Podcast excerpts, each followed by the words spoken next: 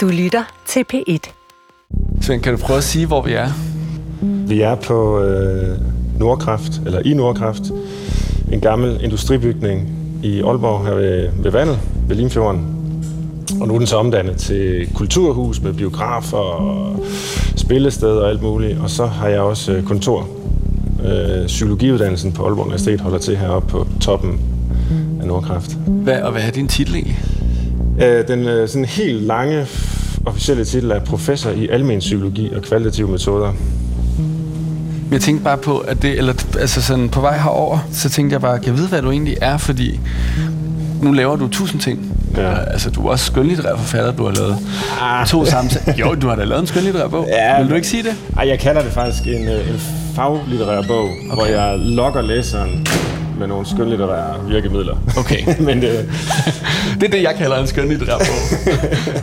Men som handler om der er noget heller ikke rigtigt. nogen skarp grænse. Men, Klart, øh, okay. Og vi skal op på 12. Velkommen til Uden Titel nummer 13. I dag er vi i Aalborg for at snakke med Svend Brinkmann. Han har valgt, at vi skal tale om, har døden taget noget fra dig, så giv det tilbage. Og lige nu er vi på vej op i en elevator. For vi har nemlig aftalt at sidde på Svends kontor, der ligger på 12. etage i Nordkraftsbygningen i Aalborg.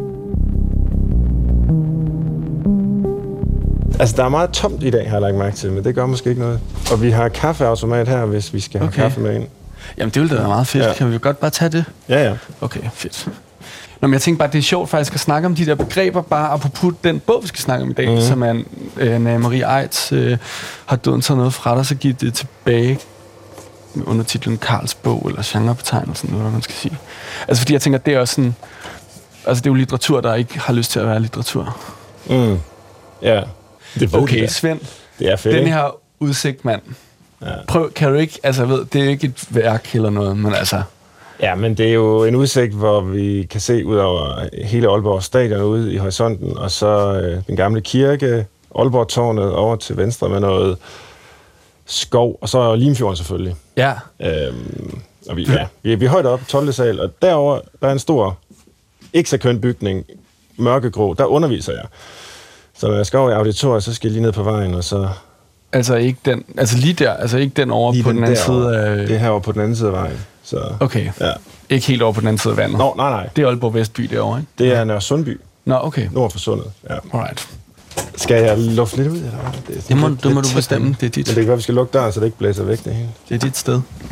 øhm, men Svend, det, jeg synes, det er spændende, at vi skal være på dit kontor på en måde. Også med den her udsigt. Jamen, Øh, nu er vi jo bare i gang. Øhm, altså fordi, at øh, litteratur er jo vores, på en måde er det jo vores begge tos arbejde, når det her ikke er mit arbejde. Men, Øh, ja, men, altså, men da jeg skulle læse den her bog igen, der græd jeg også til den. Og så tænkte jeg, øh, at det er jo meget specielt, at du har et arbejde, som er så sådan... Altså, det handler om følelser, men det er jo også nogle ting, der ligesom... Ja, du ved, som, er, som skal røre ved en. Mm. Øh, og det var, det var bare, det kom jeg faktisk til at tænke på, fordi jeg synes, du har udtalt dig meget klogt om mange ting, og, og begyndt at være sjov også på Facebook, sådan de seneste par år har du ligesom udviklet sådan en form for sådan, øh, øh, altså en naragtig funktion, ja. Som ligesom i gamle dage, sådan noget med at tage pis på nogle ting og sådan noget, ikke? Det er jeg glad for, du synes. Øh, jeg tænker, det er sådan en, det er en, blevet en del af din praksis. Mm. Øh, kan du godt finde ud af ikke at tage dit arbejde med hjem? Mm. Altså, det er mere det, jeg tæ- altså det der med, Altså, når, man, når ens arbejde er at blive klogere på sådan et almindeligt menneskeligt fænomen, så øh, tager man det med hjem. Mm. Øh, jeg mistede selv min far øh, lige omkring den tid, hvor projektet gik i gang. Og øh, jeg har skrevet en bog, der hedder Det sørgende dyr, som også har sådan nogle, altså det er slet ikke sådan bekendelseslitteratur på nogen måde, men det har nogle sådan nogle få passager, hvor jeg siger, jamen jeg er jo også et menneske, der har gjort den her erfaring, øh, når jeg nu samtidig sidder med forskerblikket på det. mm. Øhm, så jeg synes ikke, det er nogen pointe at skælne skarpt mellem, hvad der er ens liv øh, som menneske, og hvad der er ens interesse som forsker, når man har med den her slags fænomener at gøre. Altså, de, de, er, de er jo tæt på. Vi forstår dem indefra. Øh, selvfølgelig skal vi også kunne øh, altså kritisk diskutere argumenter og øh, forholde os til undersøgelser af det ene og det andet osv.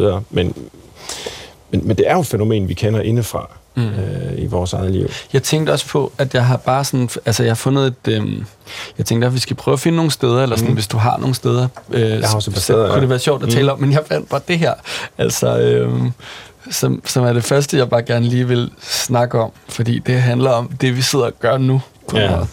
øh, til på side 61, bare sådan, hvis man følger med, øh, så står der pludselig, jeg ved ikke, om jeg overhovedet på noget tidspunkt i mit liv har været interesseret i at møde en healer.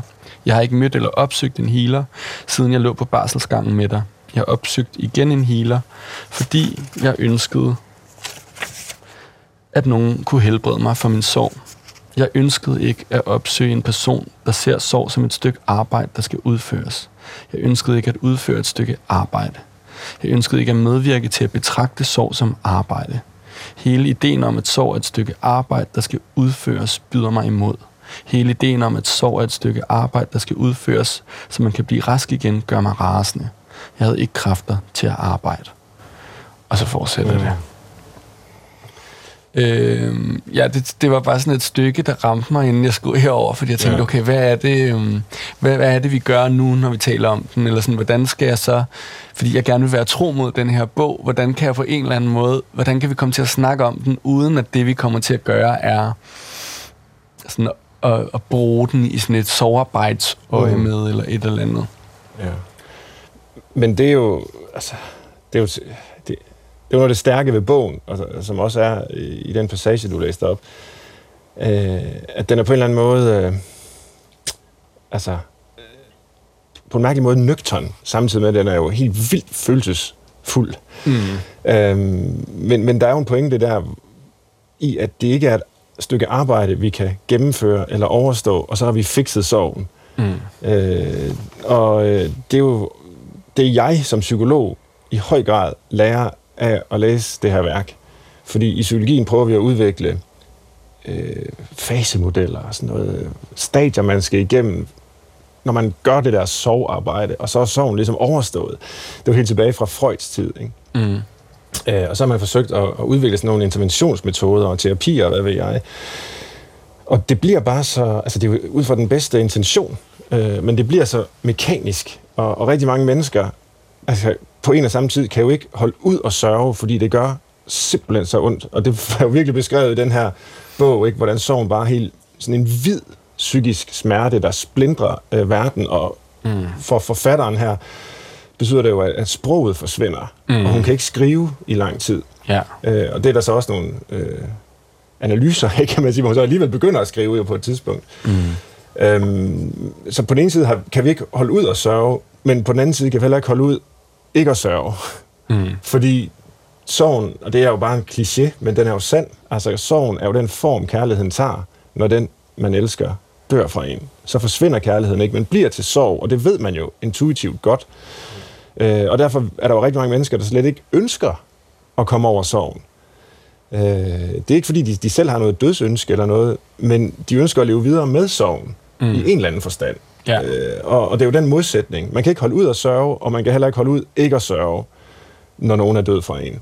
Det synes øh, jeg også, den her bog siger virkelig præcis, tit, sådan, ja. der er ikke nogen modsætning mellem, Nej. øh, jeg tænker hele tiden på dig, og nogle gange tænker jeg ikke på dig, for eksempel Nej. står der tit.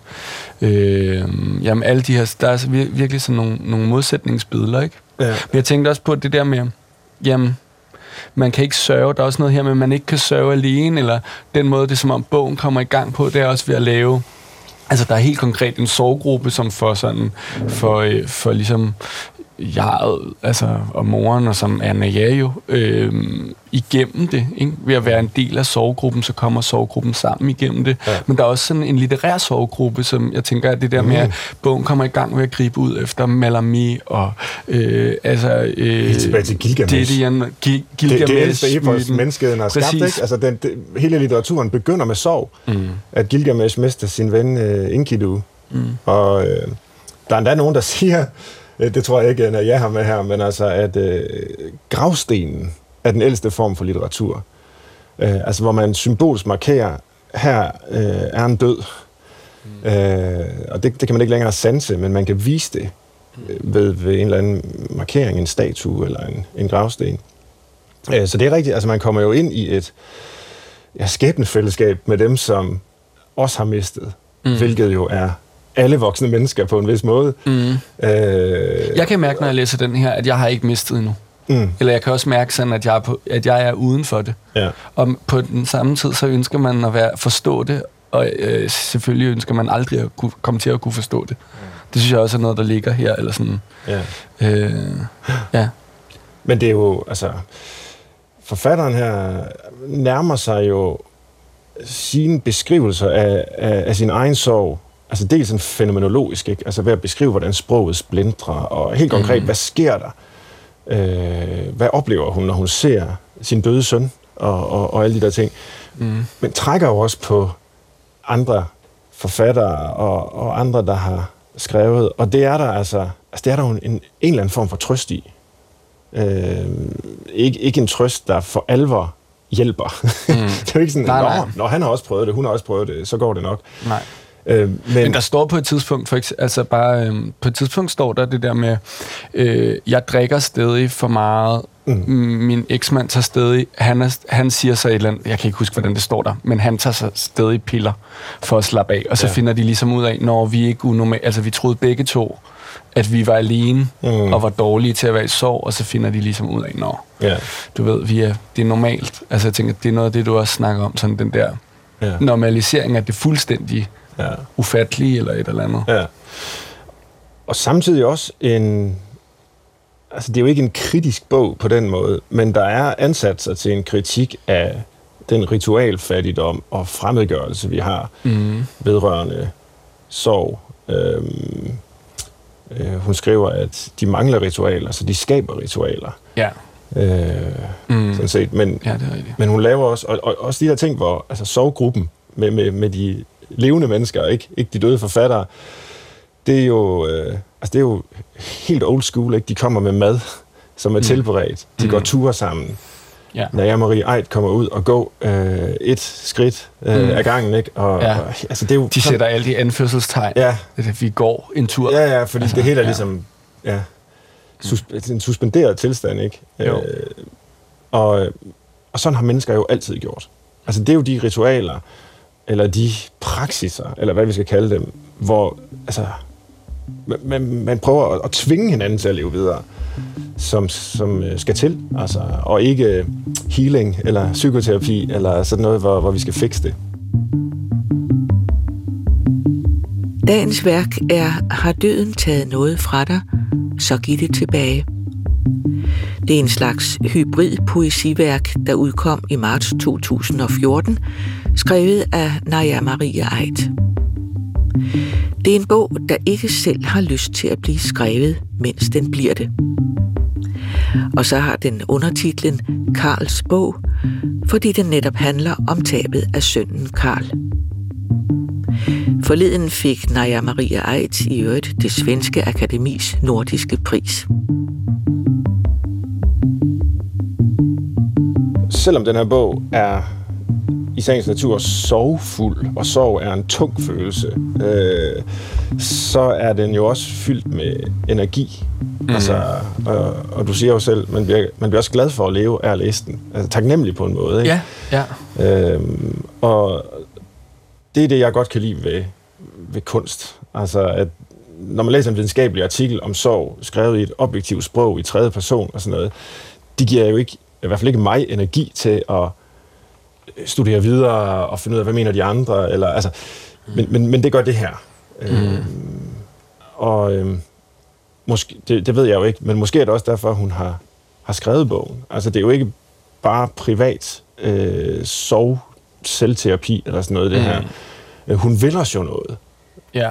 Ja, Maria Eil, ikke? Altså, hun... Øh, hun, hun taler, og der er faktisk en meget... Øh, min yndlingspassage i bogen, ja, la, det kan ja. jeg skal læse den op, ja, og det er ja. faktisk, hvor... Øh, øh, Karl bliver øh, bisat, og så øh, rejser Karls storebror sig op og taler her ved mm. begravelsen, og Men... siger, at det er på side 120.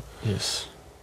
Så det er, det er jo sådan set moren, der citerer sin øh, søn for en gravtale, hvilket jo er en helt klassisk litterær genre også, kan man sige, og som han øh, virkelig øh, mestrer her.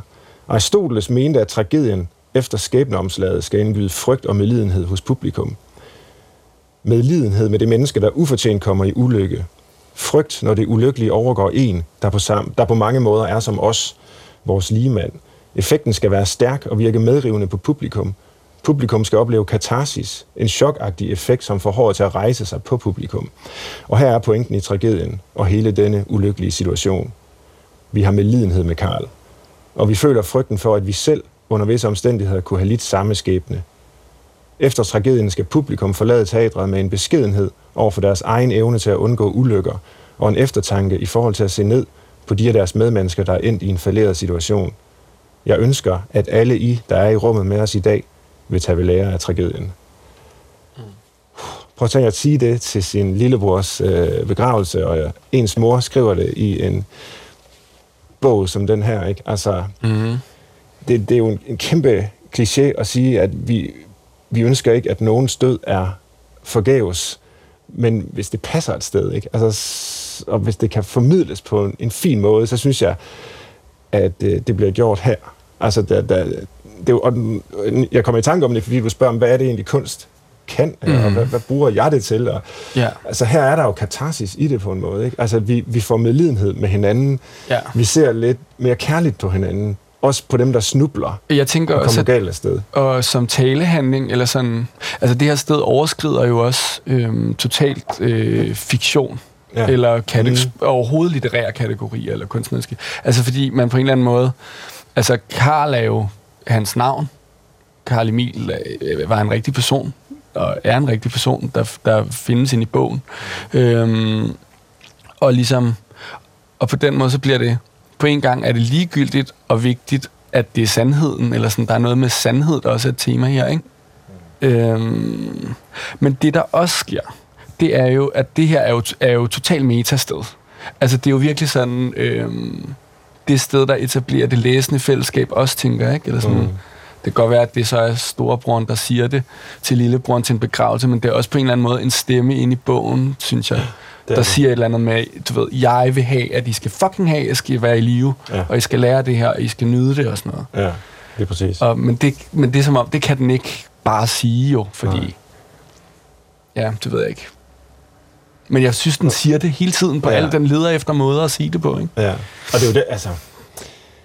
Altså, det er jo det, et, et kunstnerisk værk kan. Altså, hvis nu der havde været mm. en øh, selvhjælpsbog for øh, efterladte, Ja. så havde den jo sagt det øh, ja. Direkte. Ja. Men så havde det ikke virket, i hvert fald ikke på mig. Øh, Mm. Måske på andre. Mm. Men, men netop fordi den, den gør det så modsætningsfyldt og fragmentarisk øh, her, altså, Mm. og, og ikke direkte, øh, så, øh, ja, så bevæger det en på en anden måde. Prøvede du selv, at, du skal bare sige, hvis du ikke gider snakke om din fars død, mm. men altså, prøvede du selv at læse selvhjælpslitteratur, eller?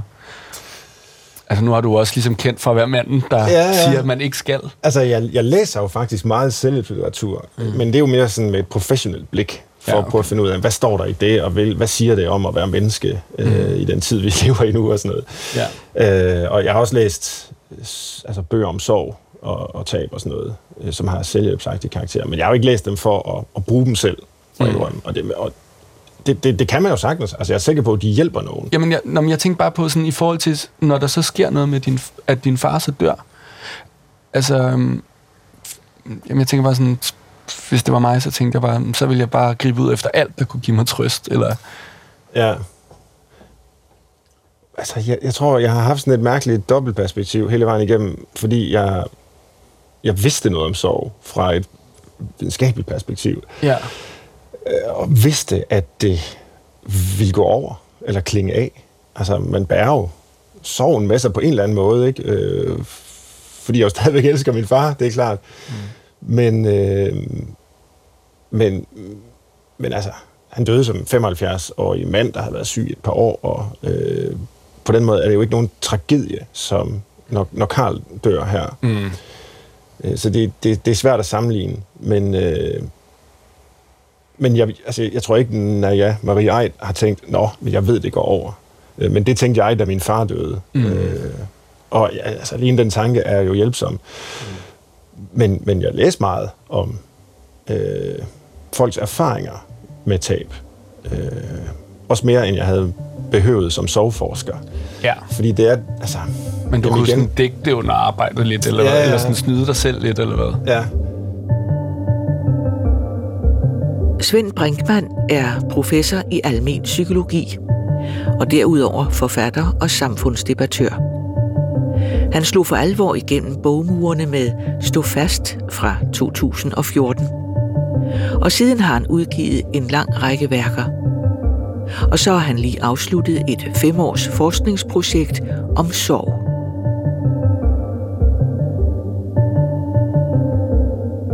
Altså, jeg får meget lyst til at skrive til alle mulige. ja. Når jeg, altså, nu har jeg læst den tre gange, og, men det er længe siden, jeg har læst den, inden du foreslog den. Altså, jeg, jeg synes, jeg får sådan lyst til at skrive til mine venner. Mm. Og jeg gjorde det, da jeg sad i toget, og så øh, havde min veninde skulle lige, hun havde lige læst den også. Ja. Men det er jo virkelig også en bog, man kan læse øh, flere gange. Det er svært. Altså, jeg synes, jeg er normalt rigtig kritisk. Jeg er god til at være kritisk Ja. over for alt muligt øh, Ja. litteratur, og jeg, det er virkelig ikke, fordi jeg er berøringsangst over for det. Altså, det er bare, fordi jeg synes faktisk, den er faktisk bare virkelig god. ja. Øh, og den er... Den, og den, det, det, det rører mig bare så meget, det der med, at den ikke vil være litteratur. Altså, det tror jeg ikke, jeg havde tænkt så meget over de første gange, jeg læste den, før nu. Hvor jeg også, jeg tror, nu jeg ligesom føler jeg mig selv som rigtig digter. På en eller anden måde, så er det også min indgang til at forstå det, er det der med sådan, okay, det er digt, du bare ikke vil skrive. Du ved, men det vil stadigvæk have, at du skal skrive det, eller... Mm. Øh, altså, det er jo også det der med, at hun er jo stadig digter. Selvom Ja. at det sker, selvom hun mister sproget. ja. Er der et sted til, at du har markeret? Jeg har markeret et sted her, men det er også for at vise... Øh, øh, nu læste jeg noget op før fra øh, begravelsen, som er virkelig sådan flot formuleret, og sproget er, er smukt og klassisk og sådan noget. Og, men, men så er der i begyndelsen af bogen sådan nogle passager som den her, det er side 31, øh, hvor der simpelthen bare står først med kursiv, jeg kunne næsten ikke være i mig selv. Og det er så måske en af de der bølger, vi talte om. Og så kommer der sådan en lille passage her. Intet sprog muligt, sprog døde med mit barn, kunne ikke være kunstfærdigt, ikke være kunst, ville ikke forpulet. Kunst brækker mig over kunst, over syntaks, skriver som et barn, hovedsætninger, prøvende, alt jeg skriver er erklæring. Jeg hader skrift, vil aldrig skrive mere, jeg skriver brændende had, min vrede formålsløs, stump et skrig, brøl, jeg er kuglebærer, ingen skal komme til mig med deres bløde shit. Og den sidste sætning er vist nok en parafrase fra uh, Ursula Andkjær Olsen, i øvrigt.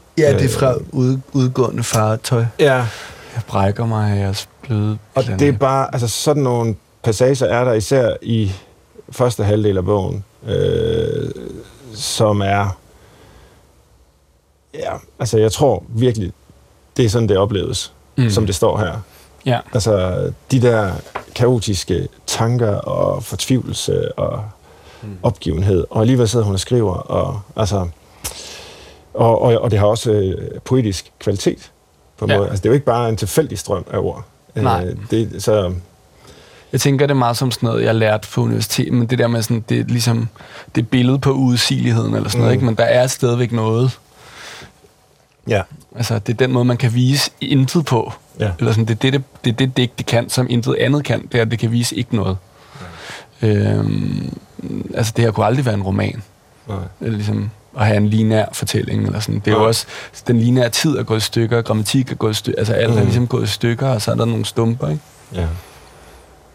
Jeg tænkte, noget jeg bare selv synes, altså, øhm, kan du prøve at sige noget om, hvad I har fundet ud af i det der soveprojekt? Altså, ja, vi har fundet ud af utrolig mange ting. Øh, noget af det, jeg selv har været mest optaget af, det er, hvordan vi måske lever i sådan en, en lykkekultur, vil nogen kalde det, ikke? Hvor, hvor det at være lykkelig er blevet det normale. Mm. Og når man så afviger fra den normalitet, hvis man skal sige det sådan lidt enkelt, så er man forkert. Mm. Og det gør man altså, når man sørger. Øh, så er man en killjoy, øh, også hvis man er oprigtig og fortæller om det. Andre mennesker undgår en. Børn, der sørger, bliver jo decideret mobbet, øh, hvilket ligesom er virkelig dobbelt øh, tragedie for dem. De har mistet nogen, og så skal de også straffes for at have mistet nogen. Øh, og sådan nogle ting foregår der bare. Fordi vi, ja, det er der mange grunde til, ikke? men nu, det med lykkekulturen er en ting, og måske vores ritualfattigdom en anden. Altså, vi mangler de her måder at gribe hinanden på, Mm. øh, som selvfølgelig også skal være omklamrende. Ja, nu ved jeg, nu skyder jeg lidt i øst og i vest, men, Ja, men ja, jeg har været meget optaget af altså, sorgens normativitet, for at mm. sige det sådan lidt teknisk. Altså, hvad er det for nogle normer, vi har vedrørende sorg? Hvordan skal vi sørge? Hvor længe skal vi sørge? Hvem skal vi sørge over? Og hvordan skifter de normer? Man kan også tale om et accelerationssamfund, hvor vi skal hurtigt tilbage, og vi har på lige arbejde. på arbejde, vi har mm. hamsterhjulsmetaforen, ikke, som alle går og, og genkender. øh, som en sand beskrivelse af det, der foregår. Øh, og så siger vi, jamen okay, hvis du går og er langsom, og øh, altså nogle gange så, øh, noget af det, jeg følger mest med i, det er sådan, hvordan mennesker bliver beskrevet i jobannoncer. Det er jo der, man ser sådan en ideal forestilling om, hvordan skal vi være, ikke? Og det er jo fleksibilitet og omstillingsparathed og agilitet og robusthed og positivitet og ligesom det der med at være proaktiv og tage sagen i egen hånd. Altså alt det, man ikke kan, når man er i sorg. Men jeg kom, lige, jeg kom til at tænke på, da du sagde det. Det er jo meget, meget fint, synes jeg, at den slutter med starten, men på en anden måde. Altså vi, ja. vi, vi ender ved udgangspunktet, men jo med en helt anden erfaring, end vi havde mm. først. Ja. Og det er jo måske præcis det, man skal tage med sig fra bogen, at på en eller anden måde kommer du ikke videre. Nej. Det er et livsvilkår. Du har mistet dit barn. Øh, du vil være en, der altid har mistet barnet. Ikke? Mm. Øhm, men, men alligevel kan man godt komme videre. altså selvom man ikke kommer videre. Det er den modsætning, der ja, hele tiden er der. Kan, altså, eller jeg tænker, det der sker er, at man kan måske ikke komme sådan videre, men nej. man kan godt gå udenfor ja. i parken. Ja, det kan man eller sige. det er jo så ja. det, de gør, ikke? Eller sådan. Ja. Så går de ud i foråret på en eller anden måde. Mm. Eller ja, det begyndende forår. Du har lyttet til Uden Titel nummer 13. Ugens gæst var Svend Brinkmann, og ugens værk var Har døden taget noget fra dig? Så giv det tilbage af Naja Maria Eit. Din vært var Kasper Erik. Uden titel er produceret af Munk Studios for P1. I redaktionen er Frederik Bjørn, Nina Vadsholt, Anne Tranum, Anne Jeppesen og Hanne Butz Jørgensen.